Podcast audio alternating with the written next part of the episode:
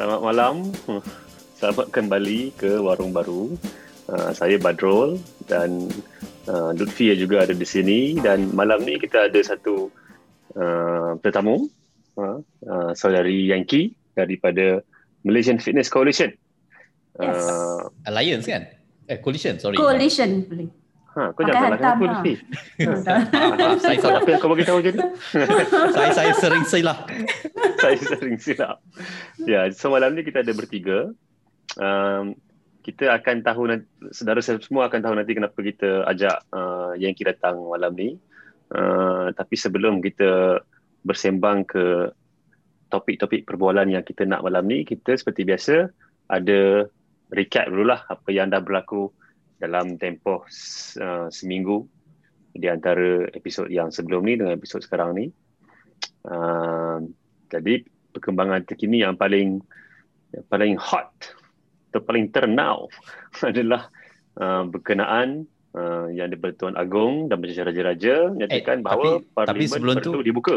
Sebelum tu ada lagi, uh, ada lagi? Perkem- ada lagi perkembangan yang lagi terhot ternau. Oce. Oce. hari ini merupakan hari jadi saudara Min Alaidin yang merupakan satu-satunya penyumbang Patreon kita. Jadi kita kena ucapkan selamat hari jadi kepada dia. Yeah. Uh, jangan jangan risau kami tidak charge untuk dua bulan yang lepas. Jadi kepada siapa-siapa yang nak uh, menyumbang kepada Patreon kami uh, boleh tengok dekat link kat bawah nanti. Uh, teruskan Abad. Ya, itu itu paling penting lah sebenarnya. Maafkan saya sebab uh, mendahulukan yang lain. Tapi berbalik pada um, kembangan terkini. Jadi Pertuan Agong dan Majlis Raja-Raja menyatakan bahawa parlimen perlu dibuka segera ataupun secepat mungkin. Dan kerajaan kata akan buat. Tapi setiap orang ada definisi sendiri tentang apa maksud segera dan apa maksud secepat mungkin. Sampai ke tahap ada ahli-ahli politik di negeri lain yang menyumbangkan kamus kepada uh, Menteri Undang-Undang uh, supaya dia faham apa maksud itu secepat mungkin. itu rasanya baru berlaku hari ini. So, apa? Apa pandangan uh, Lutfi dan Yankee tentang uh, perkembangan tentang parlimen ni?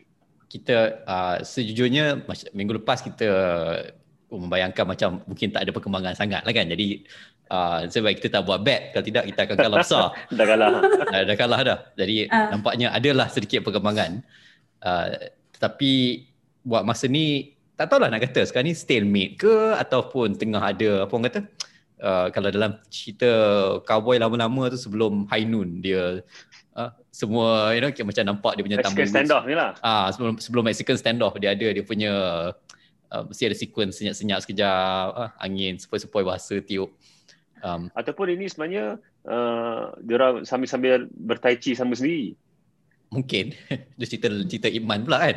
Ha. tapi tapi macam apa yang uh, pastinya uh, parlimen akan menjadi medan kalau kita tengok statement uh, Majlis Raja-Raja statement yang di Pertuan Agong dia ada sebut dia minta parlimen dibuka kembali untuk menjadi uh, medan perbahasan perkara-perkara yang berkaitan dengan ordinan uh, darurat dengan pelan pemulihan COVID dan perbelanjaan COVID dan sebagainya. Hmm.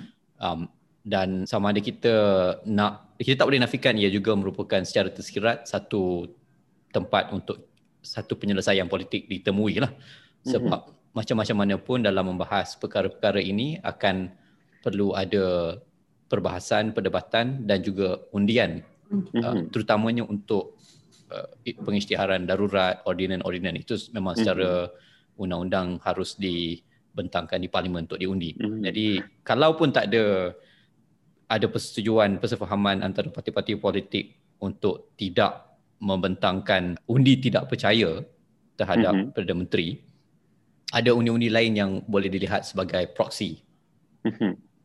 jadi itu menariklah kita nak tengok um, dalam masa terdekat ni apa perkembangan yang akan berlaku mm-hmm. tetapi tapi sebab, satu ya. benda yang aku sebenarnya bagi aku yang lebih menarik yang lebih penting selain daripada uh, gesaan yang Tuan Agong untuk buka parlimen secepat mungkin adalah yang bila dia kata uh, oh aku tadi kata dia dia kata beliau kan. Beliau baginda. beliau kata baginda. uh, silap tu aku memang kurang ilmu lah benda ni. Baginda kata ampun uh, tuanku. it, uh, ya ampun tuan. Darurat itu tak perlu disambung selepas pada 1 Ogos. Yang bagi pendapat aku ini sebenarnya lebih signifikan daripada parlimen boleh dibuka atau tidak.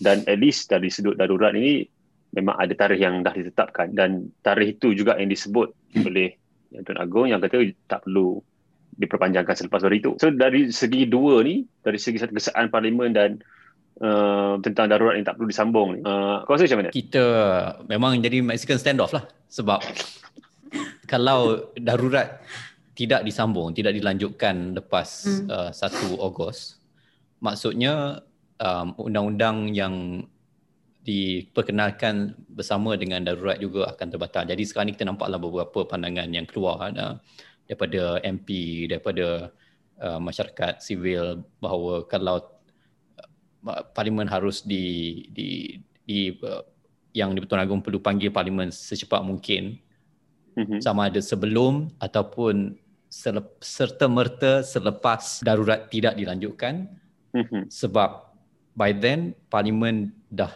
tidak bersidang untuk satu tempoh yang tertentu kalau dalam perlembagaan memang dia kata tak silap tak silap aku dia tak boleh lebih daripada 6 bulan di, uh, parlimen mm-hmm. tidak bersidang.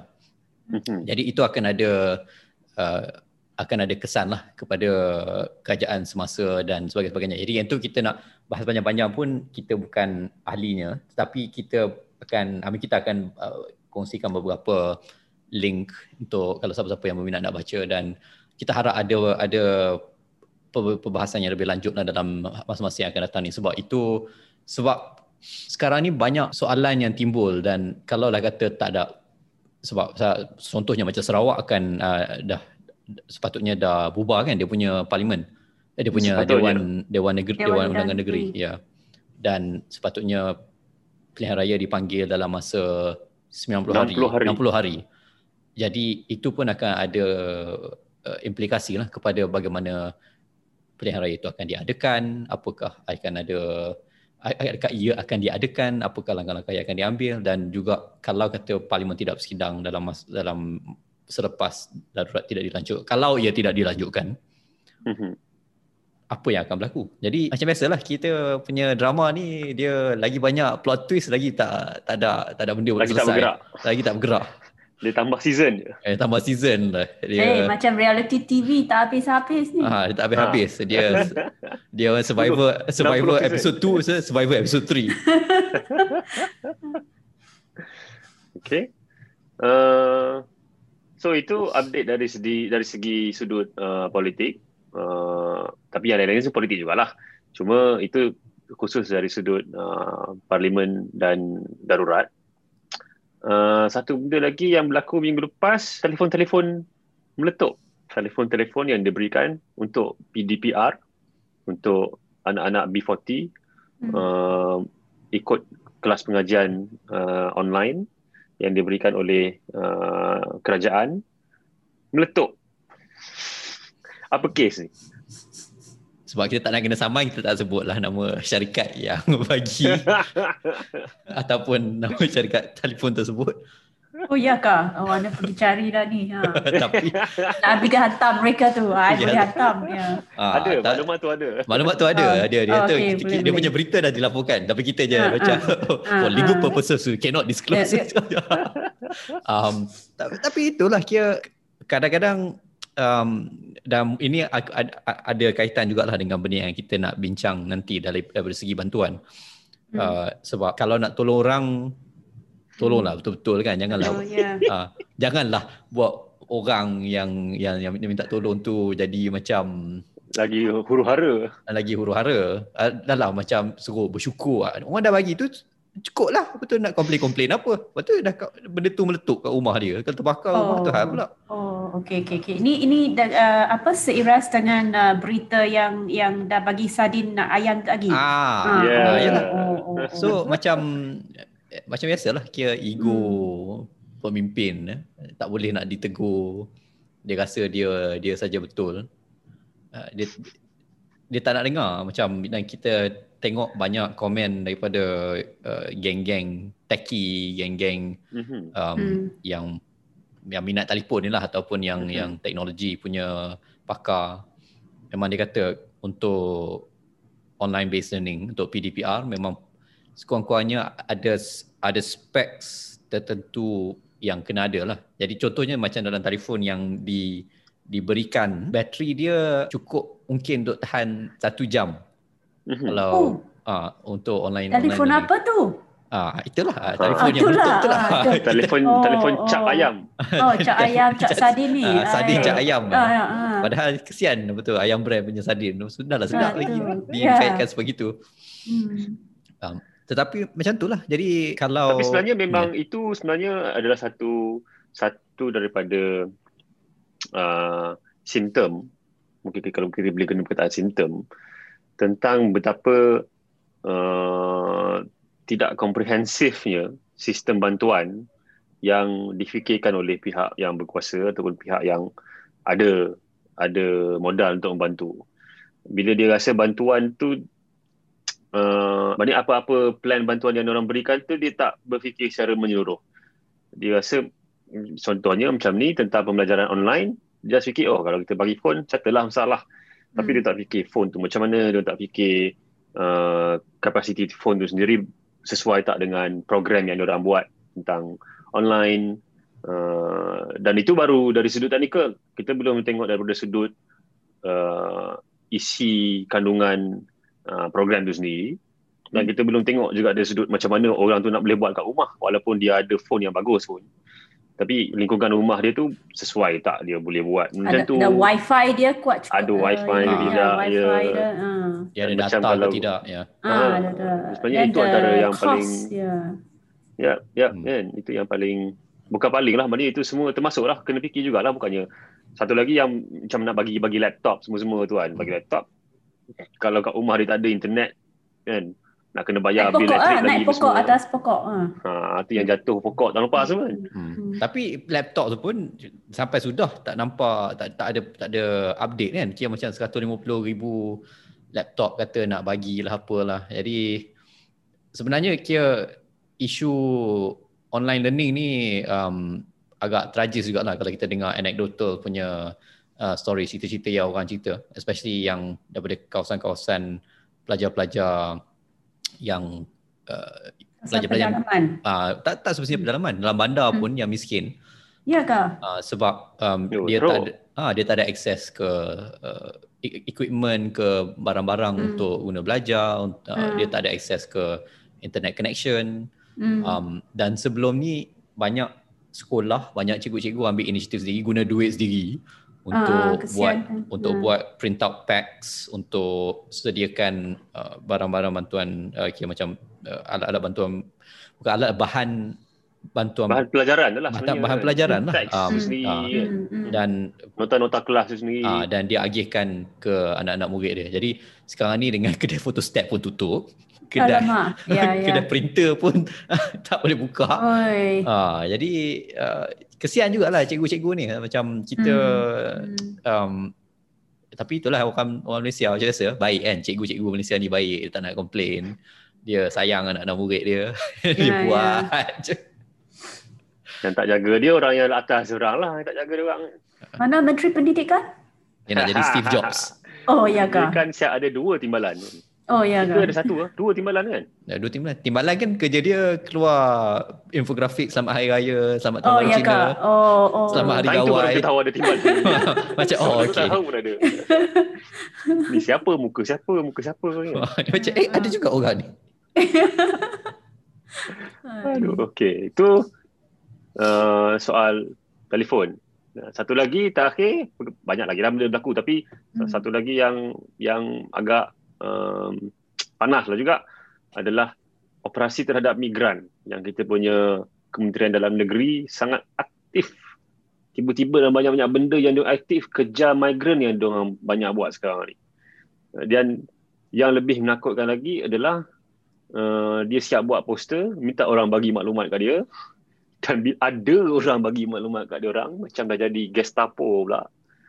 Uh, dan siap uh, ucapkan terima kasih sebab bantu dia orang menangkap orang-orang ni yang walaupun dia illegal ke masuk secara haram ke apa semua tapi yang paling uh, nyata sekarang ni kehidupan dia orang ni tak melarat kehidupan dia orang hmm. sedang melarat so dalam keadaan semua orang tengah susah-susah ni orang buat operasi besar-besaran ni yang kelihatannya tidak akan membuatkan keadaan orang lebih baik lah. Hanya akan buat keadaan orang lebih buruk lah. Hmm.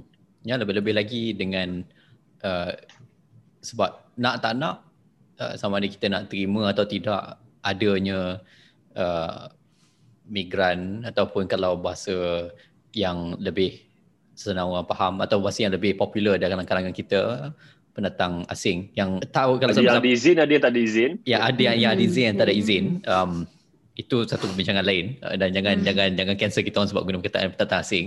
Um, tapi uh, soalnya di sini ialah dia hidup antara kita dia kerja untuk kita dia yang jaga kedai dia yang tolong masak um, dia yang buat bangunan dia yang cuci bangunan dia yang jaga jadi jaga jadi kalau macam sekarang ni dalam suasana covid mereka juga penting uh, penting kebajikan dia orang pun perlu dijaga lah sebab kalau katalah sekarang ni macam ada pushback untuk buat vaksinasi terhadap golongan kata yang uh, yang ada kad UNHCR. Orang yang ada kad UNHCR ni selalunya daripada golongan pelarian lah yang mm-hmm. sama ada daripada um, Syria ke Palestin ke daripada mm. uh, Myanmar ke um, dan termasuklah golongan Rohingya. Jadi sebab dia duduk antara kita dan ada ada estimate yang kata kalau jumlah pelarian di Malaysia sekitar 175,000 mm-hmm. dan uh, kebanyakannya bukan kata kebanyakannya dan biasanya dia duduk dalam um, dia apa dia orang kata dia berkumpul di satu tempat lah sebab ah uh, satu kelompok mm-hmm. senang mm-hmm. sebab bahasa mm-hmm. lain uh, support network dan sebagainya. Dia orang buat komuniti dia orang sendiri lah kat sini. Buat komuniti sendiri lah. Jadi kalau komuniti itu tidak diberikan peluang untuk di uh, untuk mendapatkan vaksin um, dia akan bawa ke masalah-masalah lain lah sebab dia bukannya yeah. duduk tengah-tengah hutan. Hmm. Yeah. Uh, jadi sekarang ni jadi nak kalau nak nak marah ke menteri semata-mata pun Menteri tu tengah main game politik jugalah sebenarnya. Dia tahu mm-hmm. sebab uh, ben, ada benda-benda lain. Banyak orang akan sekong dia. Itu yang dia tahu lebih, itu je sebenarnya. Sebab dia tahu kalau dia, sebenarnya. Dia kalau dia tahu dia dia main cerita ni orang kata ah bagus menteri ni dia buat kerja sebab dia kejar mempertahankan ah, negara. Hmm. Ah, mempertahankan negara. Ah tengoklah. Aku okey satu benda yang aku selain daripada bila kita cakap tentang vaksin semua ni aku tak faham. Orang Malaysia bila kita tengok negara lain layan pelarian tu kita marah. Kita kutuk. Hmm. Tapi kita uh, layan datang lagi teruk daripada negara lain. Satu. Hmm. Satu lagi. Malaysia ni tak wujud kalau tak ada pendatang. Bukannya yeah. sekadar pendatang moden ni yang datang. Maknanya moden tu maknanya dalam selepas Malaysia ditubuhkan hmm. yang tolong membantu negara kita membangun. Sebelum Malaysia ni wujud, kita semua datang bertempat lain. So, bila kita sekarang tiba-tiba kata uh, tak boleh datang mendatang, cuba yang dua generasi lepas nenek moyang kita nak datang daripada Indonesia ke daripada China ke daripada hmm. hmm mana-mana ke orang tak bagi masuk Spain daripada Spain pun ada daripada Arab Arab saya ni kan ha. so hmm. kalau pada waktu tu orang kata oh tak boleh masuk Malaysia kau kena keluar dan kalau masuk diberi layanan yang teruk. Tak boleh nak buka bisnes sendiri tak boleh nak bagi pelajaran ke anak sendiri tak boleh nak dapat khidmat doktor. Tapi benda betul yang kita buat pada orang baru yang nak masuk sekarang ni. Tapi ya bukannya dia nak masuk nak merosakkan part dia pun dia nak cari kerja je. Ya, tapi bukan ke memang itu secara turun temurun memang itu cara kita layan orang pendatang-pendatang baru. Ha, itulah masalahnya dia. ha, itulah masalahnya dia ni memang hipokrit. Hipokrit yang tahap hipokrit dengan sejarah sendiri, kan? hipokrit dengan asal usul sendiri. Sebab dia dia macam bila dah jadi oh ini ini kita semua orang Malaysia yang orang luar ni. Dulu bila bila tok dia kena layan macam itu juga dia tak ingat. Ha itu tu. Dia tak ha. ingat kan. itulah dia. Ha. Tapi itulah yang yang menakutkannya yang bila uh, menteri kita pun dah siap bagi green light untuk orang lain untuk jadi spy untuk dia basically. Hmm. hmm. Dia dia menggalakkan lah kira ha. uh, apa, semangat uh, xenofobia apa benci orang pendatang uh, benci pendatang secara besar-besaran secara terang-terangan. Um, but the thing is, I, I feel that the intention is good. It's a good initiative, but at the wrong time. You know, wrong timing. Now is not the time to yeah. go after this unless they have a good intention to ensure that all this group of foreign uh, workers or labor uh, they will be taken care of when it comes to vaccination if they, that that's the purpose we support uh, the yeah. initiative so honestly i don't know what's the intention or it just i don't know the news that we got from the media is it being spin, right? Uh, so tahu lah sebab macam uh, for some reasons malam uh, I was watching Hamzah hmm. Zainuddin punya PC dan dia out of all the things that you want to watch. I mean it's like it just popped out. So I was like okay lah fine. Dan okay. dia kau mesti tengok layan Mahathir punya Twitter space juga semalam kan ya aku tanya soalan kot. Ha. okay. tapi tapi yang tu ada ada benda lain lah. Um, oh. tapi memang macam basically dia cakap apa yang dia masukkan lah. Uh, itu masalahnya. Dan um, kalau tengok daripada statement-statement yang dia bawa keluar uh, sekarang ni memang cara dia cakap pasal UNHCR UNHCR punya cuts um, mm-hmm. confrontational lah you know dia um, sebelum ni pun kita punya kerajaan memang tak ada hubungan baik dengan UNHCR tapi aku hmm. rasa ini menteri dalam negeri yang pertama yang secara terbuka confrontational dengan dengan UNHCR lah, dan confrontational hmm. dengan uh, golongan uh, refugee kat sini lah. Hmm. Sebelum dan, ni orang macam yeah. senyap-senyap je at least kan. Tapi pada masa yang sama sebab tahun lepas pun dia buat benda macam gini juga. Ini dia buat macam yeah. mass awal tahun crack, kan. Uh, mass crackdown.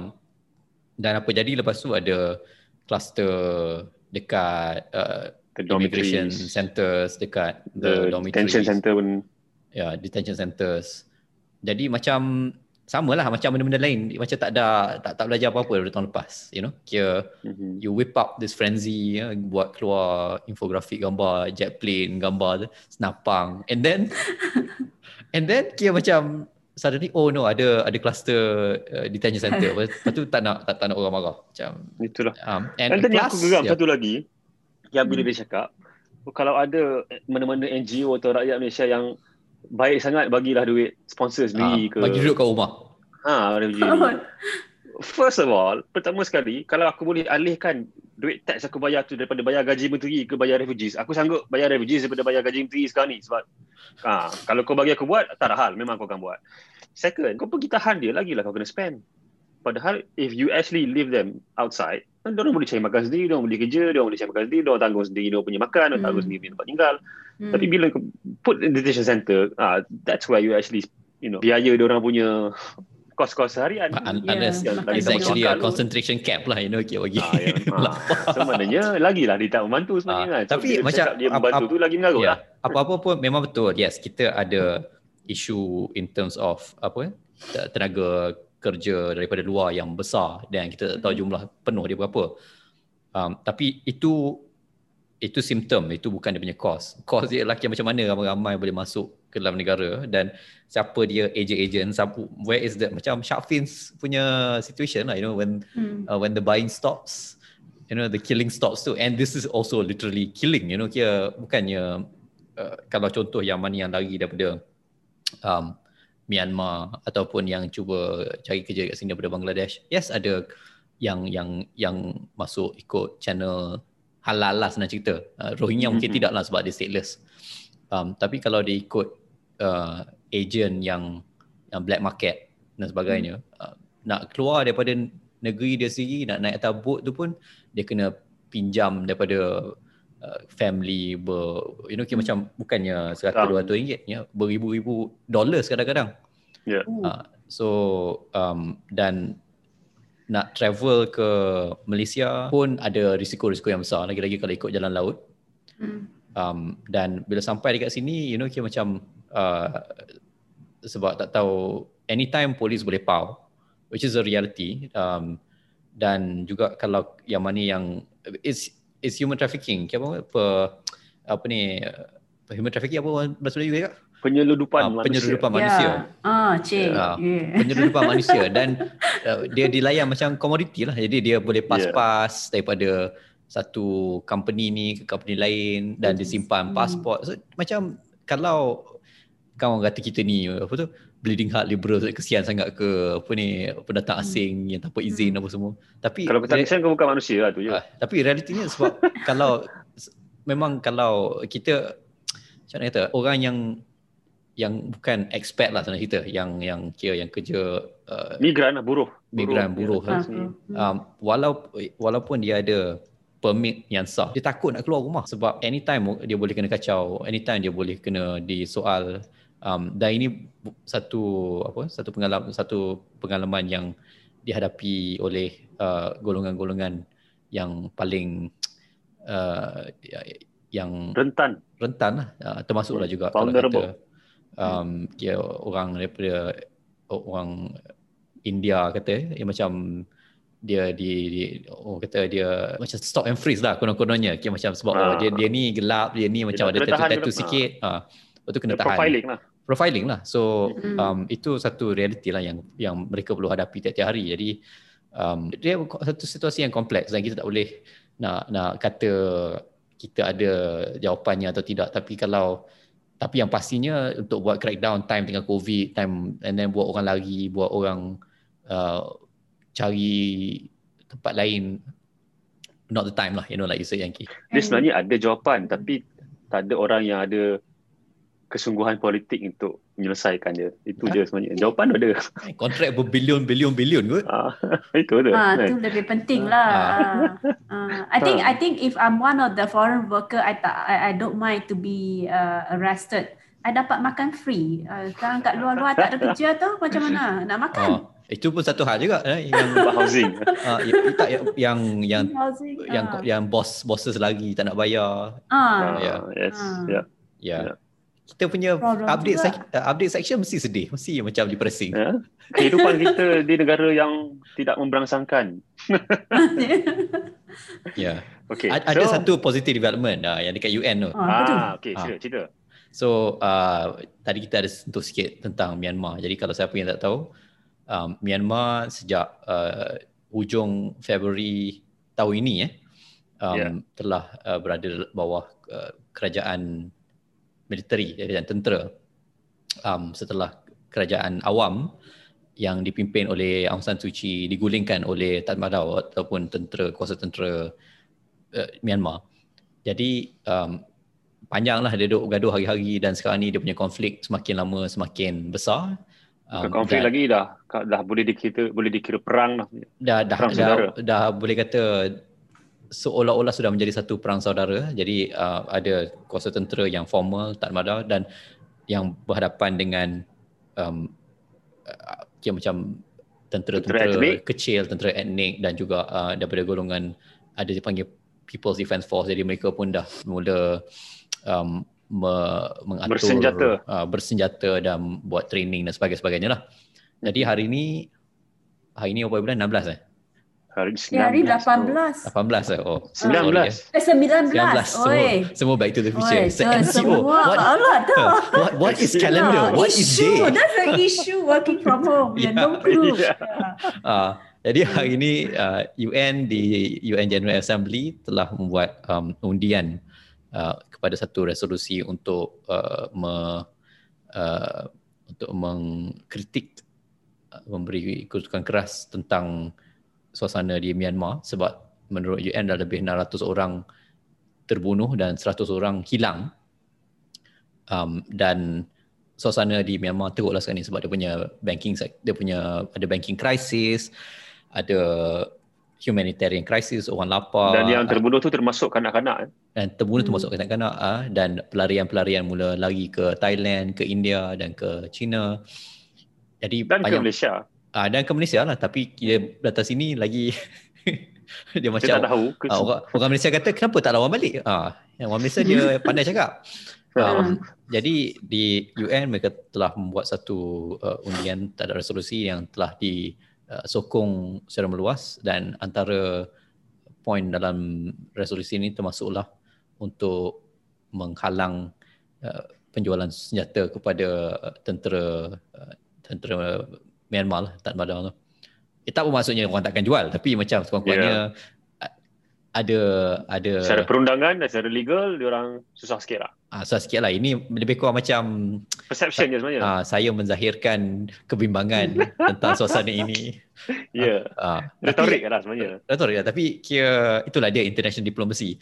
Dia kena hmm. dia macam apa?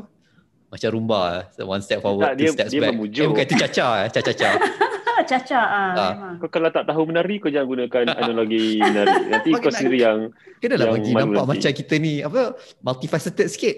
Tak payah, tak payah. tak payah. Jangan jangan Jangan mencuba. Jangan mencuba. Kita kena cuba tu mencuba. Biar menteri je dia cukup mencuba. Jadi kalau menteri ada buat dancing with the stars semua okey juga. Okay, kononnya entertaining lah juga. Betul ke entertaining? Okay, at least nampak lah, you know, okay, gaji dia dia buat apa. Jangan, jangan. Ha? Kan aku sebut nama menteri, bayarkan dia berlari nanti, habis apa yang masuk akam dia. okay. Kita dah update banyak dan semua agak berat-berat tapi ada satu cerita yang okey sikit dan harapnya akan ada impact di Myanmar lah. Dan sebenarnya hmm. kebetulan kalau silap aku hari ni adalah hari ulang tahun Aung San Suu Kyi. Uh, Ke-25. Yeah. Ha, ya. Yeah. So ada macam ada coincidence dekat situ. Nice. So harapnya ada perubahan yang bagus kat sana.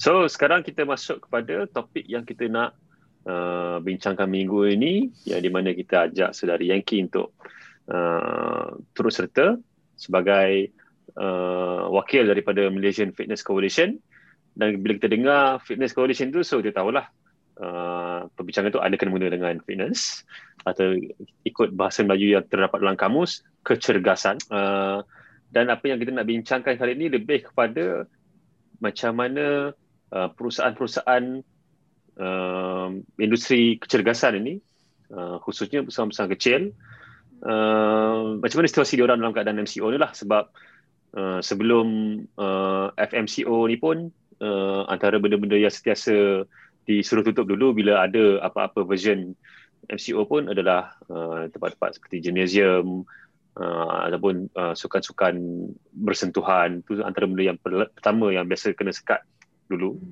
dan secara industrinya pun uh, antara yang paling banyak terkesan lah hmm. disebabkan uh, kekangan-kekangan ni uh, jadi itu antara topik yang kita nak bincangkan malam ni lah hmm. uh, tapi untuk so, bagi konteks sikit sebab macam uh, sebelum ni kita banyak bincang secara abstrak kan. Kita macam oh you know kita kena bersatu dan oh, melakukan pergerakan dan sebagainya dan kita ada terima feedback lah. Kira orang kata okay fine. Memanglah kita setuju semua ni. Um, uh. tapi macam mana nak buat? Uh, apa ada ada ke orang buat kat Malaysia? Dan hmm. memanglah ada. Memang ada. Dan kita hmm. kita nak cuba tunjukkan yang usaha ini uh, berlaku dan dan di berlaku sekarang. Sebab suasana yang yang ada ni dan bukannya semua orang hanya uh, berpelut tubuh dan bising kat Twitter dan ada orang bekerja di di lapangan lah. Ya, jadi banyak lagi lah kita nak mengomel lagi lepas ni dan minggu depan dan minggu akan datang tapi hari ni kita nak minta pandangan daripada Yankee jadi hmm. um, boleh perkenalkan diri dulu lah dan apa dan bagi kita macam bagi pendengar-pendengar update tentang apa suasana semasa untuk PKS untuk uh, perusahaan kecil sederhana uh, dan khususnya di dalam sektor kecergasan fitness. Okay, uh, I'll speak English. uh, I'm Yankee. Sila. I'm Yankee. Um, uh, my daytime uh, day job, I, I work for a local listed company, and uh, my weekend job or my side hustle, I own a personal uh, training uh, studio in Bangsa. Um, so the current situation as far as uh, fitness industry is concerned, I think everyone knows that we actually close. We were asked to close since the uh, since March last year. So maybe what I'll do is I, I will share with you uh, what we have done as, as a group of uh, gym operators. So I think what we have done since uh, March last year, I think uh, in terms of the uh, the principle uh, that we use to run the, the gym gym association or gym coalition, we basically told ourselves that we want to take ownership uh, of the issue. We want to proactively challenge ourselves on what when what can we do about it to overcome the issue as well as uh, as well as and actively engage uh, with the key stakeholders like the ministry, the relevant government agency, as well as the of course, the, the group of uh, gym operators and owner as well. So what happened last year? Um, gym were asked to close since March uh, 18.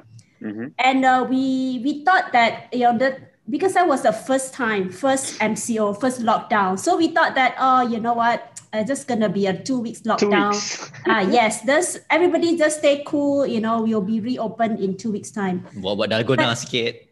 Ah, itulah. And lepas tu, like after two weeks extend extend kena extend sampai May and then you know I I woke up. Because I was honestly was still in the denial. Because I said you know like there's no way we can be closed for so long. But by the time we hit uh, May and I told myself that you know like no we have to do something about it. Because on the newspaper every single day you will hear all the complaint from the gym owners. Gym tak boleh buka you know tak ada revenue uh, mm-hmm. must pay rental uh, and then uh, I can't pay my I can't pay my employee. My coaches are not earning.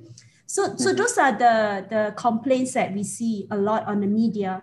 So then we I basically what happened was I gathered 12 gyms owner and uh, I I basically told them that the only way for us to reopen is to work with the government to help us, right?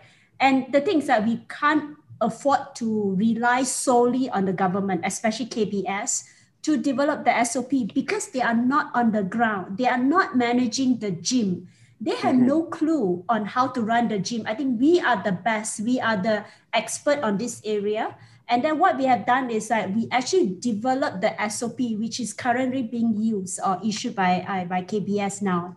So mm-hmm. we formed our own collusion back in uh, May we developed the SOP. We basically reached out to KBS, MOH, MITI, and MKN. We had the discussion, I still remember, on May 29. And then even after that, uh, after May 29, we had another, another engagement session with KBS on the detailed SOP. And then that's how we got, uh, we were allowed to open uh, on 15th of June. So how that did was you a, develop the SOP actually?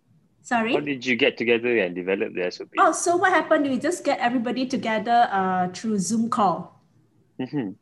That's it. Uh, so we we basically had the the call. We said, okay, what do we need to do in order for us to to to start uh, to reopen? So we talk about like you know simple thing like social distancing because we actually uh, looking at uh, what are the key thing that I mean, if you were to put yourself as a government, what would you do in order to allow for the gym to reopen. So we basically kind of uh, put ourselves in their shoes and think about those things that uh, uh, MOH uh, will look at or MKN will look at or KBS will look at. So then we basically split the group uh, into different area and they, they work on some of them we working working on like uh, some of them worked on the like procedures on check-in some of them worked on the procedure on cleaning sanitization mm-hmm. and how frequent should we clean and then some of them uh, looked at uh, uh, if we were to uh, practice social distancing, what would be the, uh, I would say, what would be the measure uh, that we need to put in place, like taping the floor, mm-hmm. you know, having the right distance. I think those are the, the things that we work together. as a team, I, I think that one one thing that for me, I mean, one blessing that we got out of this pandemic is like we were all. Com- I mean, that we are competitors. We never talk to each other right? Oh, and I think this is the, the crisis that brought all of us together for the first time. You know, from 12 gyms, uh, uh, 12 gyms member on, on May 18. And now today we have 253 uh, gym operator in this coalition. Yeah. Okay, just to backtrack a bit. Uh. Mm. So macam when you said uh, you wanted to engage dengan stakeholders. Um, mm. Jadi mungkin boleh jelaskan sikit kenapa penting uh, untuk ada sesi apa kata untuk buat sesi engagement dengan stakeholder so baik menteri ke KBS ke. Kenapa tak boleh macam buat bising saja? Kenapa tak buat public campaign saja? Yeah because i think by end of the day uh, we we need to do our mapping right? We need to know who are the one that has the authority to allow us to reopen. So uh, based on our analysis uh, we we learned that uh, MKN is the one that has the final say on which industry will be allowed to reopen. And MKN will then rely on the feedback from MOH. And MOH will get feedback from the rest of the ministry. And at that point in time, uh, we don't have a fitness association. And honestly, even the ministry, they had no clue which ministry we fall under because we are we are a gym and fitness uh, studios. So uh-huh. we were like going to two two ministry to MITI, purely MITI because we are we are economy sector, right? We are uh-huh. business. So we went to MITI and then we spoke to um, uh, the deputy secretary, Dr. Sri Norazman. He's been very, very helpful. And he told us that thank God you guys came to us because we had no clue how to reach out to you guys. So, uh, and then after the discussion, uh, we then they basically told us that I think that you guys, uh, it's better for you guys to, we, it's better for us to put you guys under KBS. Uh, and then we say, okay, fine, we, we no issue, we can work with KBS. So that's how uh, we are now for under KBS. And then uh, we know that ultimately, in order to get the industry to reopen, then MOH will also be uh, that MOH and, and MITI uh, will get the feedback from KBS as far as gym industry is concerned. So after we map out the decision maker and whose input is is it uh, that's matter when it come to the decision uh, when they make in cabinet. So that's how we we basically then uh, form our group and then we basically go. We have to make sure that we go through the right channel because the thing is like kalau buat bising pun yeah, you bising lah. Uh, macam ting kosong, bising lah tiap-tiap hari. But what can you get out of it?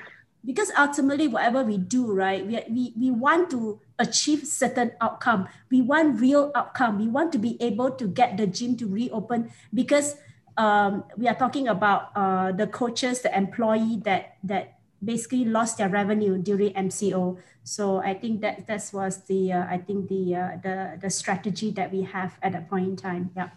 Janganlah cakap buat bising saja macam ting kosong terasa kita. eh tapi oh. you you guys berisi okay uh, bukan sembarang tin ha tin uh, yang berisi. tin ha. ada sardin. eh dah naik naik tak naik naik standard ada cap ayam sekarang cap ada cap ayam. Sardin tapi cap ayam. Cap, cap ayam. ayam. Ha ha. Eh mahal sekarang ni ya tolong ah. Uh, don't don't pray pray ya. Uh, uh, uh. uh, tapi itulah kira sebab uh, kalau macam bila orang besar dalam kementerian boleh kata oh sebenarnya kita tak tahu nak contact macam mana maksudnya ada ada gap yang besar lah daripada segi cara dia dapat maklumat bukan sahaja untuk sektor fitness hmm. tapi juga untuk sektor-sektor lain. Lain, uh, yeah. Jadi, I mean, apa yang apa yang saya faham daripada situ maksudnya ada banyak ruang lah untuk um, orang biasa, untuk pengusaha-pengusaha, untuk uh, persatuan-persatuan lain buat kerja sendiri tak payah tunggu menteri datang foto ribbon uh, hmm. bagi arahan apa semua tu dan start plan lah you know kira macam untuk macam mana nak nak bagi nasihat ataupun nak bagi cadangan kepada kerajaan untuk buka balik uh, hmm. uh, sektor mereka, mereka. dan hmm. macam kita tahu lah sebab kalau kat Malaysia ni kita kebelakangan ni kita duk dengar orang bising pasal kilang kilang kilang hmm. um, betul sektor kilang tu penting tapi sektor ya. perkhidmatan yeah. sebenarnya jauh lagi besar daripada sektor pembuatan perkilangan dan ramai orang bergantung uh, bergantung pada sektor perkhidmatan baik kira macam uh, baik fitness ke baik retail retail. jual beli uh, F&B, F&B makanan yeah. mm. untuk uh, sebagai mata pencarian dan yeah. kalau dan mungkin kena ada usaha seperti yang yang yang yang anda lakukan lah yang macam kena ada inisiatif sendiri kemudian approach yeah. dan secara sistematik lah dan itu yang tu penting. Yep. Uh, mm-hmm. Jadi macam itu belajar dari mana tu sistematik punya approach tu? belajar dari pengalaman saya bekerja sebagai pegawai khas kepada uh, YB Lim Guan Eng. Mantan menteri keuangan. Ha. Yang bukan podcast DAP ya aku satu yang tak ada tak ada kena mengena dengan DAP kat sini. Ha, tak ada tak ada. Saya bukan ahli ya tak apa. Tapi I want to ask um, hmm. okay because we see one thing is the trend of hmm. a lot of activists. And not just Malaysian activists you see a lot of activists outside also. Hmm. yang secara kasarnya kita cakap nak belaga hero. So they always work by themselves. Mm. And it's about them being loud. It's about them, you know, pushing for a certain agenda. Mm. Uh, but for you, you guys decide to create a group which yeah. didn't even exist before. So it's yeah. not a group that exists that you guys, you know, yeah. get into. Mm. But mm. instead of individually, you go ahead and try to push for this. But you decided to create a group first and try to push this whole thing mm. as a coalition or as an association rather than mm. individually. Mm. So what what made you think of that, and what do you think has it benefited more, or um, has is it because of that it has more impact, or what? Yeah, I think definitely uh, the impact is is much better. Uh, if you were to go on uh, if you were to compare uh, to if you if you were to do it on our own, uh, we have a better, I, I would say, uh, you know, louder voice. Uh, we have, I think, when it, we come to the SOP or the information that we uh, share across with the ministry, as we covered all different spectrum. When you look at fitness industry, um, you know, even at the ministry level, they thought that we are just gym. But, you know, within the gym and fitness industry, there are many different spectrum. It covers the big box commercial gym. I, for us, for me, I own a boutique personal training studio. And then we have yoga, pilate. Uh, we have the M&A, we have a CrossFit, we have dance studio. So all these businesses have different they have a different uh, uh, uh, way yes, of doing their business right? Yeah you mm-hmm. know like for me i i i'm not too worried about social distancing because i only focus on one-on-one personal training. But when you talk about person uh, social distancing for for those gym that run group classes that will affect their revenue uh, significantly. Mm-hmm. So that's why when we go in as a group, when we have a, uh, uh, I would say, a more holistic uh, representative, uh, the our solution is something that when we share, uh, even when we share in a in a bigger audience, everyone, I would say 90, 95% agreed. So if I, I have to, if I have developed the SOP based on my personal training studio condition, I, I don't think it will get accepted, right? So I think it's like bringing more uh, spectrum and views into the more holistic SOP. I think that's what's uh, make us uh, successful. And the other thing is that if we were to put ourselves in the ministry side, uh, they want to make sure that they take care of everyone. Uh, if let's say if 10 of us go to them and ask for a meeting, they will be pissed off, right? Uh, why can't you guys just work together here, uh, you know, and, and, and pull your resources together and you come to me as one? So we thought that uh, if we were to use that, uh, then we will have uh, some leverage uh, working with the ministry. Mm-hmm.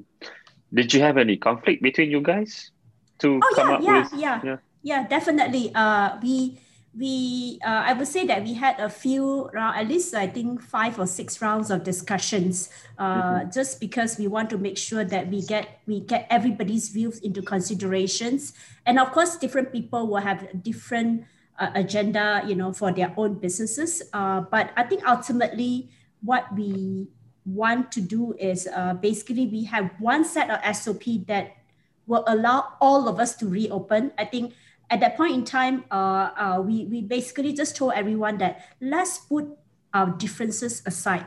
Let's work on something towards uh, towards the direction of uh, uh, where uh, our industry will be allowed to reopen. And then we'll figure out the, the differences later. Because if we were to debate about the differences, we are not getting anywhere. So having everyone aligned to one single vision and goal at that point in time it was critical. So so I think that that was uh, something that uh, uh, we did. I think because uh, some of us uh, actually work in the big corporation before, so we kind of use those experience to to run this coalition. Yeah. Cuma nak tambah sikit soalan kat situ. Hmm. Uh, kalau macam dalam suasana tu ada yang ada syarikat yang lebih besar, ada syarikat yang lebih kecil. Jadi ada hmm. power hmm. ada macam power dynamics jugalah dekat situ. Jadi hmm. macam mana hmm. yes semua orang ada satu goal, ada satu hmm.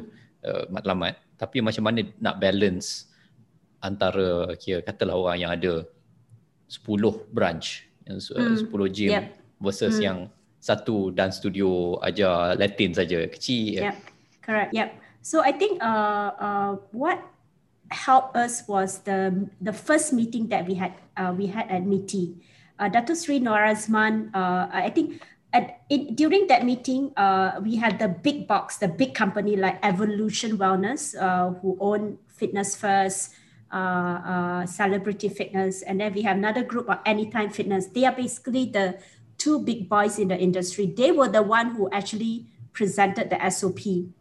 Um, and then Datuk Sri Norazman was very, very helpful in the sense that hey, I know you guys are the big boys, you have enough financial back uh, backup for your business, but I want to hear the smaller uh, gym owners. And that's when I, I raised up my hand and I told him that, Dato Sri, I'm, I'm Yankee, I'm representing the, the smaller boutique studio as well as the shop lot uh, fitness uh, operators. So um, I think because of he said that statement, so these two big boys actually uh, came to me and say, "Hey, we need to work together." So I guess that uh, that's how um, uh, that was the point that I think we all basically put our differences aside and, and work together. And for me, um, I have close relationship with most of the gym owners, like about maybe 10 to 20, uh, 10 to 20 of them.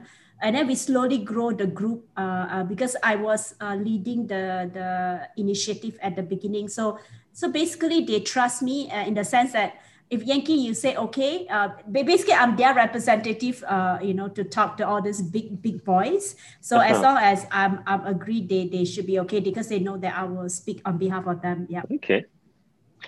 Uh, Lutfi ada sediakan beberapa soalan kat sini, so aku baca je. Oh.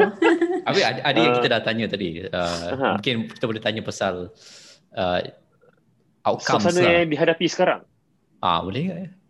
Yeah, because now is a different uh, MCO compared to the ones where you are allowed to mm. operate mm. with the SOP. But now, you know, nobody can open anything. Mm. Uh, so, what are the discussions that uh, you guys are having within the group to basically survive this period before you guys yep. are able to operate again? Yep. Um, I think we just did a survey last month. I will share with you some key statistics and then I'll share with you what are the things that we have done also uh, in this month, in the month of June. Okay. So uh, back in uh, May, which is last month, uh, we carried out a survey. So 254 responses uh, from all the gym owners, uh, operators across 13 states in Malaysia who employ about 5,000 employees, where 95% of them are Malaysian. Okay, in terms of the revenue loss since um, March 2020 is about 110 million, uh, purely driven by the gym closure uh, during MCO, as well as the strict uh, SOP uh, post MCO, uh, driven by the social distancing.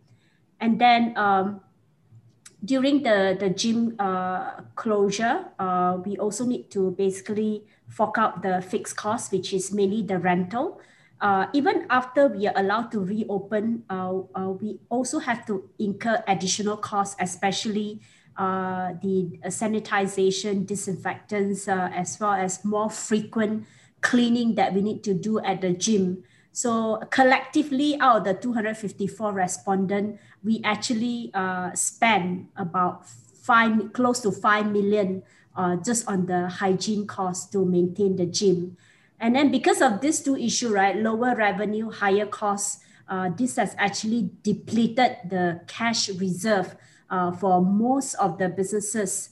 Uh, based on the response, uh, 86 of the respondents actually said that they only have cash reserve to last up to three months, which is at that point in time, May. So June, July, August. After August, we are no done. I mean, no more cash and and of which right out of uh, i would say half of them actually said that their fund will run out in 30 days. So if you don't open by end of june they are closed. They, they are going to close. So that's how bad uh, uh, the situation is. Um, and uh, also due to the strain in the cash flow position right uh, some of the businesses need to take a drastic uh, measure to sustain the business uh, I would say that most of them have actually uh, uh, laid off uh, their staff. So based on the survey, uh, they have actually 30% of them have actually laid off staff uh, since January 2021. And then they, they basically said that if the economic sector related to sports industry remain closed, more than 60% are likely to lay off more staff. and also in the past 14 months, 73 gyms has closed. Uh, so that's okay. how bad uh, is the situation. Uh, in terms of what we are currently doing now, so we, we have basically updated the survey. We have sent the survey result uh, to, uh, again, the four major ministry, KBS, MKN, MOH, and MITI.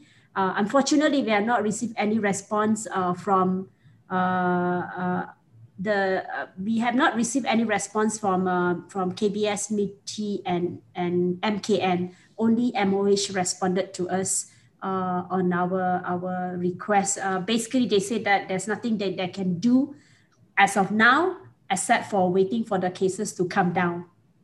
So Tapi of course macam like uh, your your appeal to them macam you yeah. guys minta untuk reclassify yeah. kan as an essential uh, service. As an as an essential so, service. Uh, yep. So macam dalam hal tu dia ada objection tak? Dia ada apa-apa bangkangan? Uh, silence on that, but we were just told that, uh, you know, uh, in terms of the request for reopening, because we request for us to be given the priority uh, when the uh, when we are allowed to reopen for other all the economic sectors to reopen. So that's why mm-hmm. uh, we we wrote in, and then uh, since we didn't get like any feedback uh, from the ministry. So we released a press statement on 11 of June that got picked up by, by the, a few of the media.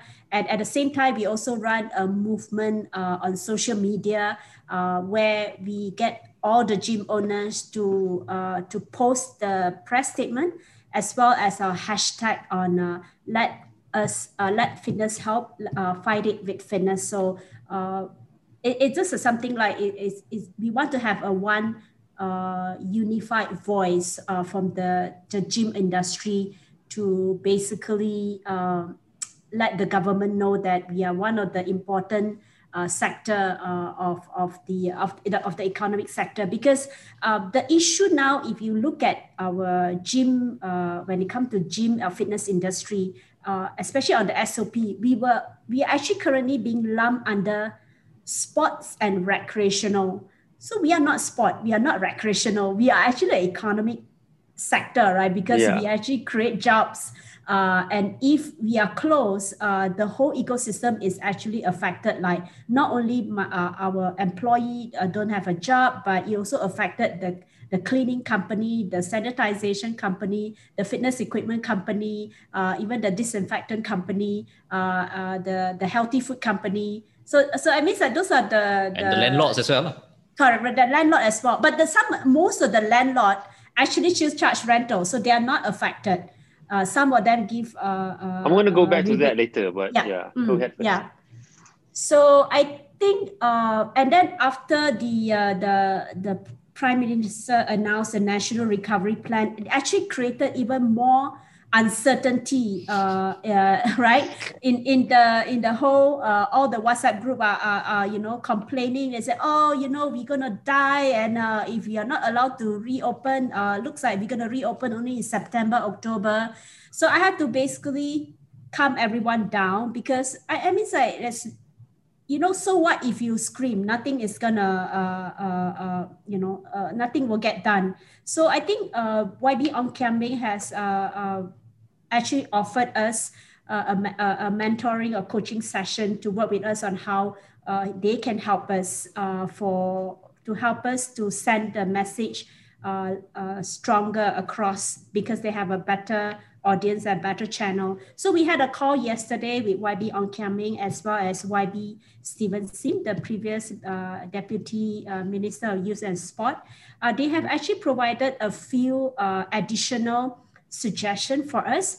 Uh, first is on the vaccination, on how we can help, because we asked them, we have done all we can within our control. What else can we do to help?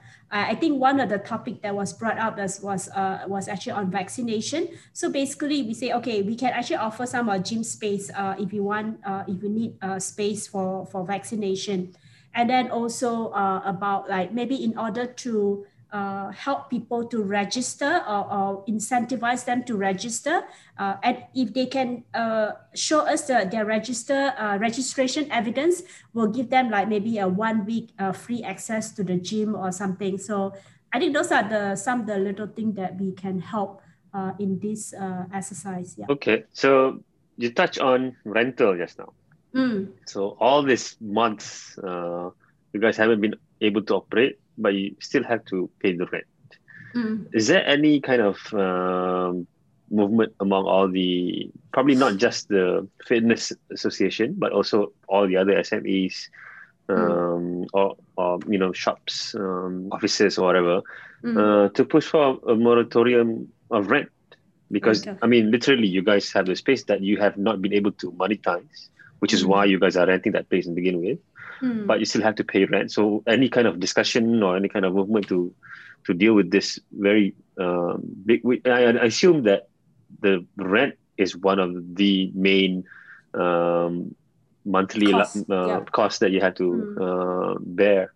Yeah. So uh, yes, I think uh, we are we are. I mean, for for the fitness uh, Malaysia Fitness Coalition, we are also part of the bigger industry movement uh, called uh, Unite uh, Industry, uh, which mm-hmm. is led by Dr. Irvin. So uh, we just had a call uh, this afternoon at 2 p.m. Uh, we basically put that as one of the requests uh, because we don't want to just go as a gym industry because any all other industry uh, will ask the same. So we thought that it would be actually stronger if we were to write on their their bigger association because they have 110 association in that uh-huh. uh, coalition. So yes, uh, we are asking for for for rent uh, moratorium if, for example, if the, the if uh, I think what the uh, the uh, what the government did for last year, I, I remember from October to January this year, mm-hmm. they basically give 30% uh, rental rebate. So all the the uh, landlord, landlord, were given yeah 30%. So most of the landlord, I would say, I think I think most because I got it. Uh, the 30% rental rebate was actually passed on to the tenants. so renters. I got it. Yeah, to the I got it. And but you know I am I would say I'm blessed and lucky. Uh, I managed to negotiate uh, with my landlord where uh, they waive hundred percent on my rental. Uh, so I think this is the time, uh, you know, for all the business owner out there.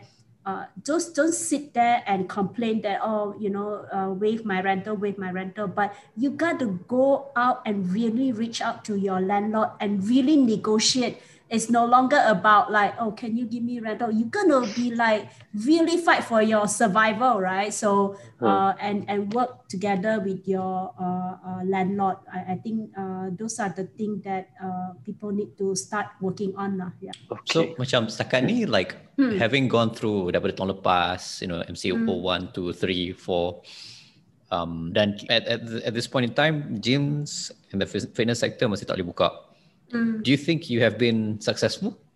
Like macam the the coalition? Uh, I would say yes, in the sense that I think for all the past uh, MCO, CMCO, whatever, I think we we actually fought really hard for us to to reopen. Um, and I think for this time round, uh, it's not just about us because all other industries, uh, F&B, uh, you know, uh, I would say retail, uh, even uh, hair salon, spa, all closed, right? So mm-hmm. I think that um, in terms of the, uh, uh, I wouldn't say that um, we are, how would I say, um, we are constantly uh, working, doing a lot of work behind. For example, we actually already uh, developed an enhanced SOP uh, back in February that we already shared with KBS you know, worst come to worst, we, we tell them that we are willing to go uh, uh, follow this uh, enhanced SOP as long as we are allowed to reopen.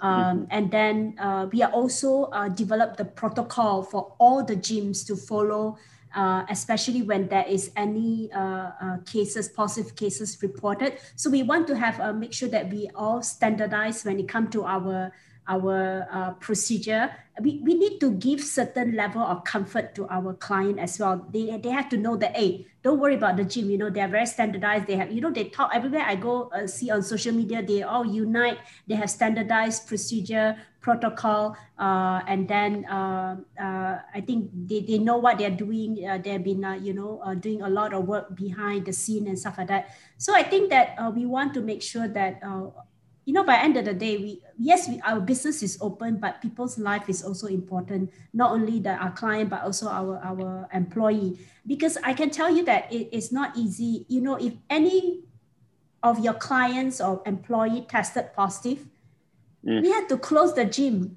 and then we yeah. had to disinfect the uh, disinfect the gym.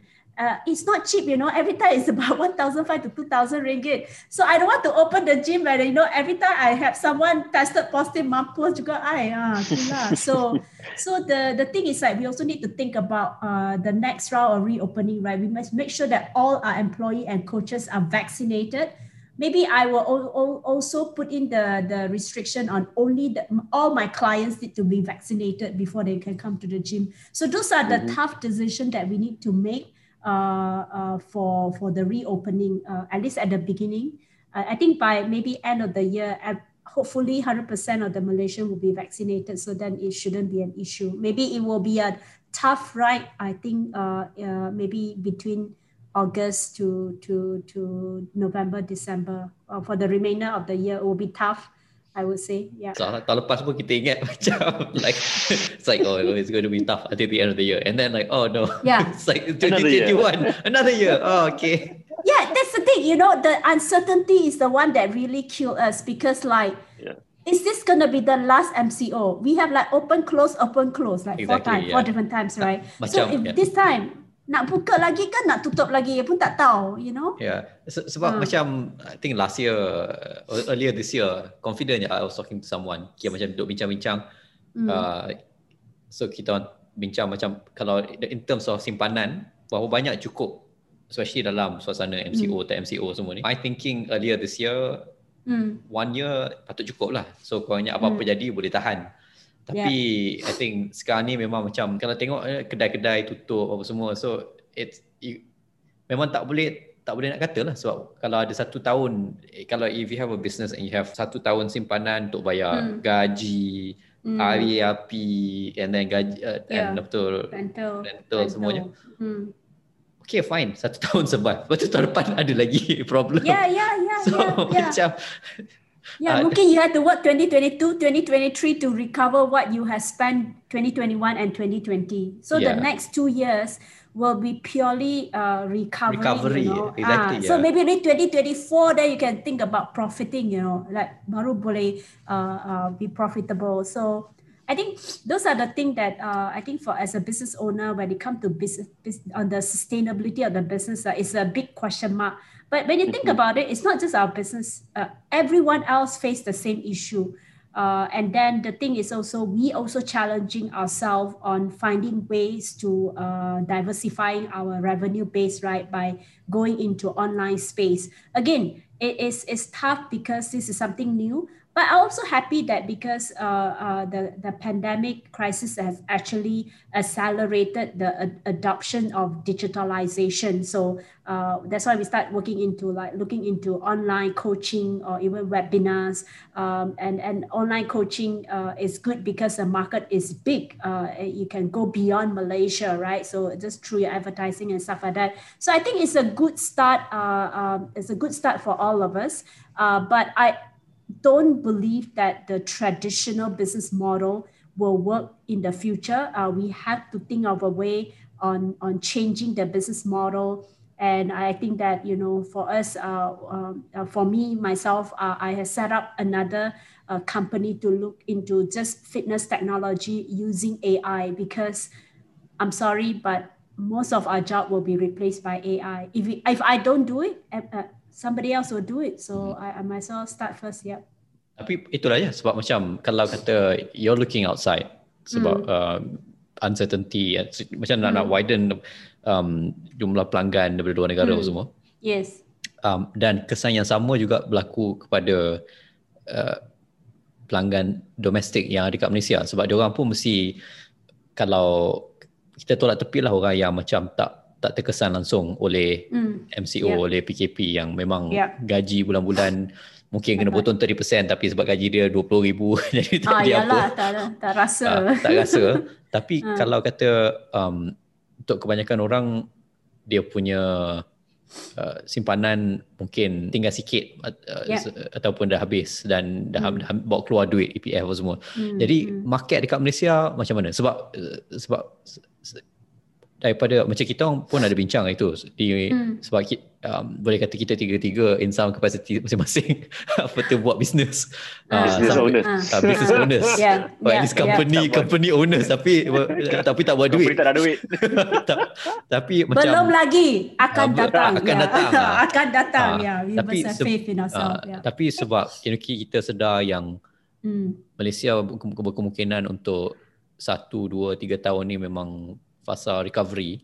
Hmm. Bukan bukan part fasa recovery yang ah, bukan dia, dia, sebenarnya oh, dia bukan kindergarten gancat ah, ah. kindergarten gancat jangan guna tu ah. bukan September settle semua jadi kita agak pesimis lah dekat Malaysia ni akan ada market yang sihat dan kita kena tengok keluar tapi pada masa yang kita kesian lah orang Malaysia sebab tak ada duit mm, mm, mm. Nah. But I think that if you, uh, I, maybe I would get a speak uh, uh, on the fitness uh, industry scene, right? Uh, right after MCO last year. So you, what I can see is that a lot of the gym, uh, uh, they are doing like free live streaming of virtual classes on Zoom or a ve- mm-hmm. at a very very affordable price. So again, it's very much depending on the business owner on where do you want to play and how you want to win.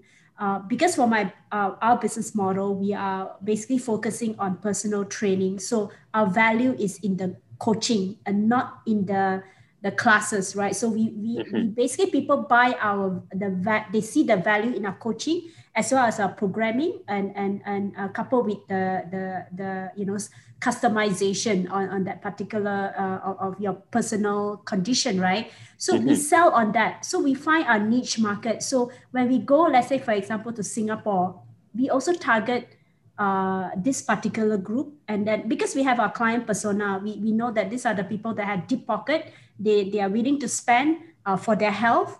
So we, we basically uh, uh iron out which is the, uh, the market group that we want to target if you want to target everyone, you can do Zoom and you pay like, I know, 20, 30 ringgit per class or per month.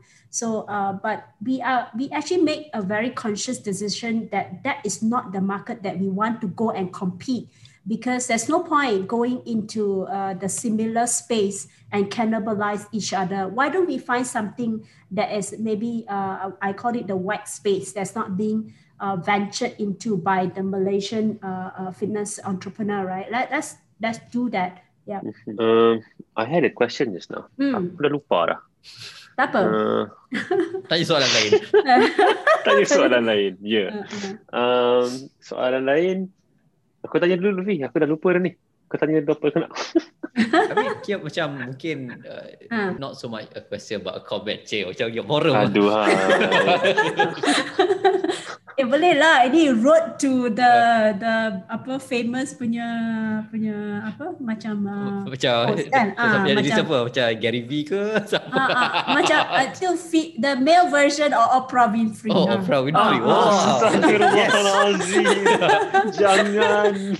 Boleh apa? Eh, nanti kena bagi free gift ah. Bagi free gift ah ini ada ada aduhai uh, shit. Kalau Oprah dia punya apa production company apa? Uh, Lutfi kau jangan mengada. Harpo Productions. Kau jangan mengada. So kalau Lutfi ada If Two Productions eh, boleh ya? Uh, uh, uh.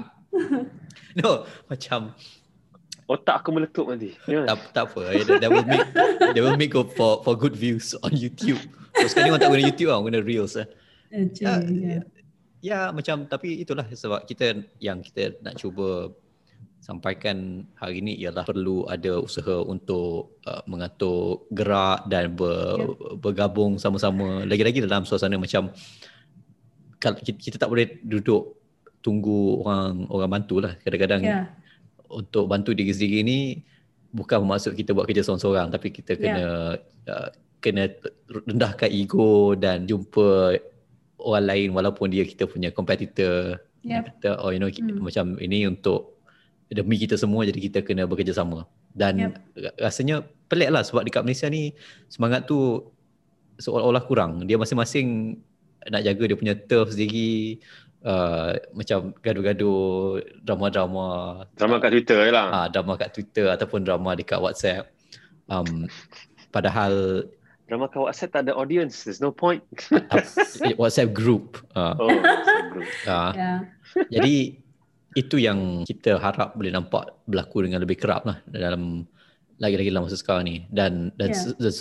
semestinya sebab memang sekarang ni memang tough time sekarang ni memang suasana yang sangat susah untuk semua orang yep. tetapi kalau kata 2025 ini dah recovery dah ekonomi GDP dah no, 5-6% kata kan uh, Oh Azmi yang cakap yang tu tak uh, boleh tak eh, boleh harap 2025 tu, kalau Azmi uh, kata tahun depan dah tak betul 5-6% dah dah, okay. dah V-shape recovery.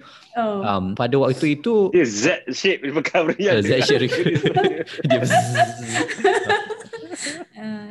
um, tapi itulah macam kalau bila dah tak ada krisis dah suasana dah tenang ada role lagi dah untuk the fitness coalition? Yeah, I think so because I think uh, uh, we we we have not actually officially registered our association or coalition. We Ada t-shirt dah? Process. Uh, belum lagi, belum lagi. Adik I sponsor dengan bandana you sekali, okay? Uh, uh, uh, but I think that you know, uh, I think uh, we need to change the way, uh, the mindset of, of the business owner uh, instead of uh, you know like you always have to you need to ask yourself do you want to be a big fish in a small pond or a, a small fish in a big pond? Uh, as, as far as i'm concerned i would i would be more interested in growing the pie because when we grow the pie everyone else i mean everyone else in the industry grow together right? If I were just to grow my own business, I, I can grow myself to become a big fish in the pond and in that small pond and and I I will be cannibalizing each other and ultimately it's a lose lose uh, uh, situation.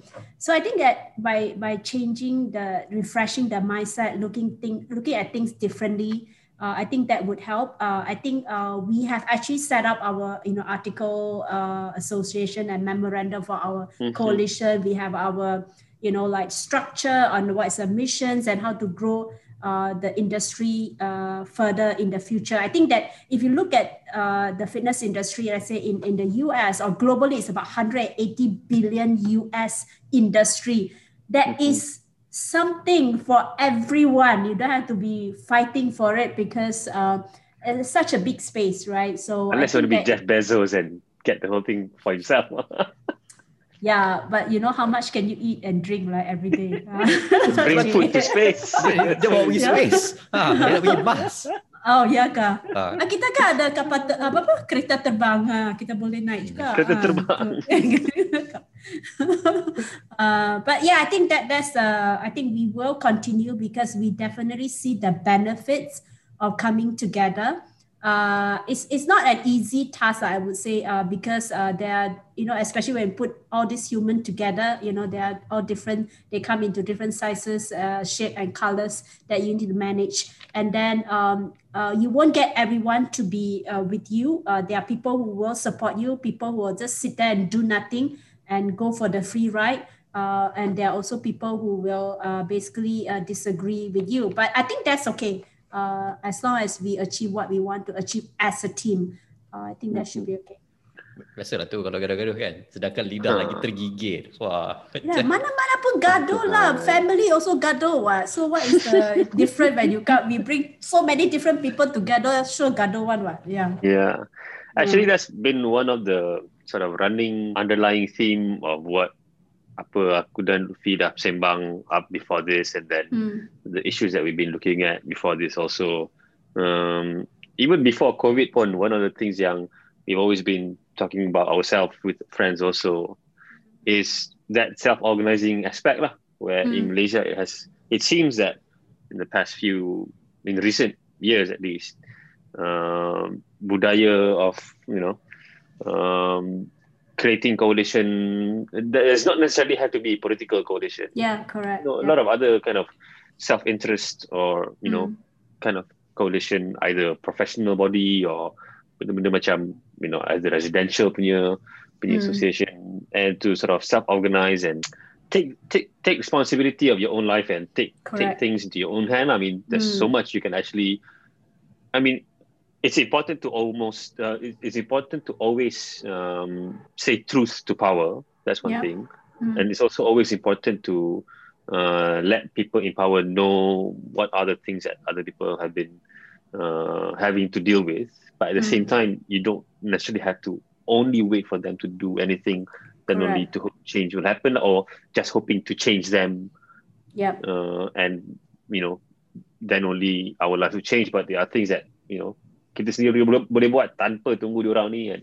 Yeah. Uh, and I think the things yang you have been doing Mm. um, that sort of sort of sparked by the crisis Mm. uh, sort of sort of allude to that kind of um, culture that I think we should sort of expand and promote for other Yes, people to- to definitely. do. Yeah. Yeah. Mm, yep. I think going forward, uh, uh, uh, uh, there's this gig economy. I think Gerak Insan Gemilang, right? Uh, there's an initiative uh, uh, by the government to help uh, the uh, smaller uh, entrepreneur. Or I think um, so. I think you know you will have a lot Self-employed. more yeah single uh, uh, homeowner home business these are the business that is growing now uh, i think these Mhm. are the business that is i would say the the one that is growing during this pandemic crisis that and going forward uh, you know maybe uh, those mnc and i don't know maybe in the 10 20 years maybe all this company will not exist because I don't know. For me, I would prefer to support the local business and buy from the home homeowners now. I don't mind uh, paying a little bit more. And then, but when you look at all this business, if they are they grow, right? Uh, you don't have power as one person. You got to come together and and up the coalition. So I think that that will become more important uh, in in the years to come. Yeah. And there's a good Setuju. opportunity untuk uh, mengiklankan bahawa Patreon kita masih wujud dan Ah. bersedia menerima sumbangan daripada orang selain daripada Min Alaidin. Jadi uh, lepas dah habis dengar ni ataupun kalau anda sambil dengar dan melainkan anda drive tapi mungkin anda tak drive sebab anda tak ada pergi mana-mana keluar daripada rumah Mhm. um, boleh klik lah link yang ada di bawah termasuk dengan uh, link kepada story Malaysian Fitness Coalition uh, dan lain-lain maklumat yang telah kita bincangkan sebelum ini. Hmm. Okay, so Okay, rasa macam dah banyak dah kita sembang. Banyak. Ada apa-apa lagi? Habis lah kot cerita tu. Apa tu? Ah. Kita nanti kita update lah bila ada perkembangan selanjutnya. Uh, kalau ada topik-topik lain kita boleh bincang lagi dengan Yankee di masa akan datang. Uh, harap-harapnya tak apa tu Tak berpanjangan, tak berlarutan tak berlarutan dan pengalaman bincang dengan kita malam ni tidak tidak membuatkan anda rasa tidak selesa dan serik untuk datang kembali.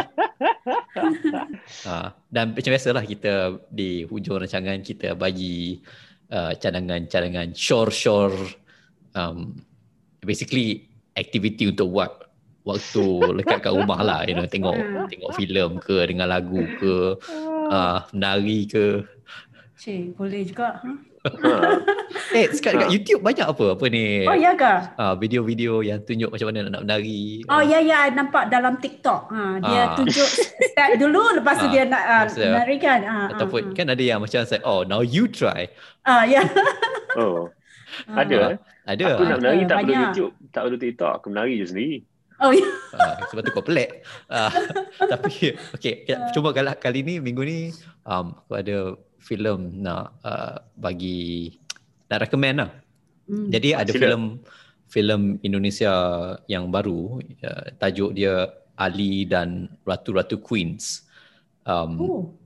So ratu tu queens tapi ini queens as in New York. Jadi um, oh, ratu-ratu queens. Queens. Oh. Ah, bukan queens queens queens. ah lah. bukan queens queens queens. queens queens queens macam nama kedai sex Ah. shop. yang Malaysia tak ada lah kita orang baik. Tahu eh Indonesia ni eh? Ah, Aku lalu depan tu. Oh, ya. Ah, ah, Kat queens. Baiklah. jadi Hmm. um, dia cerita dia simple ya. Dia pasal uh, seorang budak ni dia pergi ke New York nak cari mak dia. Jadi mak dia keluar untuk uh, basically dia nak nak cari kerja dekat New York masa dia Hmm. umur 5 tahun Hmm. dan sejak tu tak balik-balik lagi. Mhm. Um, jadi without spoiling anything itu dia punya basic plot point lah. Ada jadi take away eh. Ah jadi away. Jadi uh, tenaga kerja luar. Um, Mhm. dan sebagai satu filem yang memaparkan pengalaman menjadi seorang uh, yang bekerja, pengalaman bekerja di luar negara dan kepayahan yang yang dan kehidupan yang tak glamorous lah. Dia sebab orang start especially kita punya generation uh, mungkin ini this is privilege speaking tapi um, Hmm. kita ingat kalau pergi kerja kat luar negara tu mesti kerja yang macam Ini privilege speaking bro. ah kena oh, kena pakai suit kira macam Jadi duduk expert lah. ah jadi expert lah tapi hakikatnya ramai juga yang pergi sana kerja jadi um, tukang cuci, tukang petik buah, uh, bus driver dan sebagainya. Macam lah ada pendatang asing kat negara kita lah. Ah, Sama. Ya. Sama Ah. lah. Kita, kita pun sama standard lah sebenarnya Ah, bila ah, kita pergi ah. tempat lain. Ah. Um, cuma dalam popular culture di Malaysia terutamanya Hmm. seolah-olah semua orang yang pergi luar negara ni semua jadi kaya macam uh, Kaya raya. kaya raya Hebat uh, naik naik yacht naik boat Ah, ah, ah, ah. uh, pakai baju cantik-cantik semua kan uh, ah, ah. walhal sebenarnya ramai je orang yang kat Singapura tu berlambat-lambat betul ya Yeah. uh, yang yang kerja packers yang kerja dekat kilang Ah, electrician. ya. electrician Hmm, tapi hmm. gaji dia tiga kali ganda engineer dekat Malaysia tapi tak apa itu isu lain um, dan sebagai filem memang menarik lah dia dia gambarkan dia, dia tak romanticize ataupun buat kita rasa oh kesiannya dia hidup Hmm. susah kena duduk dalam kena kongsi satu rumah dengan lima enam orang tapi dia dia paparkan secara agak realistik lah dan juga Hmm. apa jadi bila ada golongan ya, ada orang yang mulanya di golongan tersebut kemudian dapat keluar daripada lingkungan tersebut dan macam dah jadi lebih dalam filem tu dia guna dah naik tingkat. Dah dah jadi lebih dah naik dah tukar kelas lain dah dah, dah tak dah tak berhubung dengan dia punya or- original culture dengan dia punya links ke negara asal. Mhm. untuk apa-apa sebab lah sama sebab peribadi ataupun sebab dia dah memang hilang uh, sebab untuk berhubung. Uh, menarik lah filem filem tu Mhm, jadi mhm. sebab dia is a light film filem yang Hmm. tak tak tak depressing tak tak macam socially conscious sangat uh, macam Mhm, mhm. tengok pun kalau Dia bukan Italian Norealism lah ni. Bukan. ah dia, dia bukan Hmm. macam filem yang Dia bukan kira, Victoria ah, De Sica punya style ni. ah, lagi-lagi tengok Hmm. lagi sedih lagi sedih lagi sedih um it's it's a fun film Dia bukan um, poverty porn. lah. Ah, dia bukan poverty porn. Itu yang sangat penting. Mhm. Um, Ya kalau dalam uh, gam, apa filem Melayu uh, ada tajuk yang sesuai bagi ini ialah masih ada esok bagimu uh, gambar Jin Samsudin, Jin Samsudin, dengan ah. dengan Nur Kumarasari kot Ah, ha tapi tu ha. se- sebenarnya kecil kalau filem-filem zaman uh, 80-an early 90s Ah. um, kalau uh, dia jarang kalau pergi overseas tu mesti glamour lah tapi kalau yang dekat KL tu orang dia orang kerja jadi buruh naik bas mini Mhm. um, Ha, yeah. itu tiada esok bagimu. jadi ha. esok lagi dia, dia, masa tu orang hidup simple dia macam Ah, dalam dalam ah. filem pun orang hidup simple Ha. Ah, sekarang ni macam mana Semua- ah, mana ada filem naik bas? Ha. Eh Bas tak mana nampak lagi dalam ada? Tak ada Ah, lah. Bas tak keluar Ah. dalam filem. Ha. Tapi Kalau buka TV drama kat Malaysia ni, watak Malaysia yang dalam TV tu pakai vest. ha, Ha. rumah dia tak pernah tutup Mana aircon. dia duduk pakai vest tak tahu. kan. Tapi Hai. berkait dengan cerita yang aku tengok tu, aku ada dua cerita nak cerita. Yang bukan pasal filem, tapi pasal hidup aku. Ha. First, aku hampir kerja kutip buah kat New Zealand. Masa habis sekolah Oh. dulu. Tapi sebab dia orang kata dia nak pegang pasport aku 6 bulan, aku tak jadi. Hmm. So aku jadi Tak ada. buat odd jobs kat sini je. Kerja car wash kat sini je dulu. Hmm. Instead of kerja kutip buah dekat sana. Hmm. Second, masa aku dekat New York, dekat masa aku kat New York, aku ada jumpa a few Malaysians yang um, had that kind of life lah. Tapi uh, ada yang masih um, bekerja keras dan Hmm. ada yang manage to became uh, business owner yang lebih Hmm. stable, buka restaurant and all that. So Hmm. sebenarnya banyak Malaysians yang di luar sana sebenarnya kita tak tahu cerita kan. Yang sebenarnya hidup struggle dan sanggup uh, hidup melarat dekat luar untuk cari rezeki kat sana lah. Sebab dekat sini pun Hmm. orang hidup melarat juga. Kalau orang tak belah um, sebab orang pun bukan daripada keluarga yang berada apa semua. Yeah, right. So itulah macam kau cakap tadi kita ni terlalu selalu dibanjiri dengan cerita-cerita yang semua lelak-lelak je kan. Semua you know, meriah semua apa Hmm. uh, orang atasan lah sebenarnya tapi Hmm. uh, banyak lagi orang yang masih struggle sebenarnya kan Ada ramai. Yeah. yeah. so Yankee any Hmm. new film that you just watch doesn't have to be new film tapi anything that you just watch or TV series know, or books or whatever Uh, I was actually uh, reading uh, this book called Mindfulness. Uh, um, mindfulness. Mindfulness, yeah. So I'm uh, into um, learning mindfulness now because of this pandemic crisis, staying at home on my own. Uh, I had no one to talk to, and, and, the thing is, sometimes I, you know, it's like, uh, yeah, most of the time I talk to my laptop lah. You know, I do uh, depan laptop, Zoom. Uh, you know, so as I can be sitting here, you know, from eight to eight. Uh, uh, I mean, there's no one to talk to, um, and then uh, you know, like sometimes I also feel stress um, mm-hmm. uh, because not only I think for my job it's okay, my full time job is, is okay, but uh, but for my gym because it's closed, Um, I have like 15 staff. Uh, they don't have job uh, because they are not on fixed salary. Uh, the coaches are on commission base. So uh, if they don't train, they don't have salary. So I had to also find ways for them to, um, you know, to make money. Like for example, creating the online courses or webinars. Uh, you know, to make sure that at least they we can charge uh, minimal pricing for for for them to earn some income.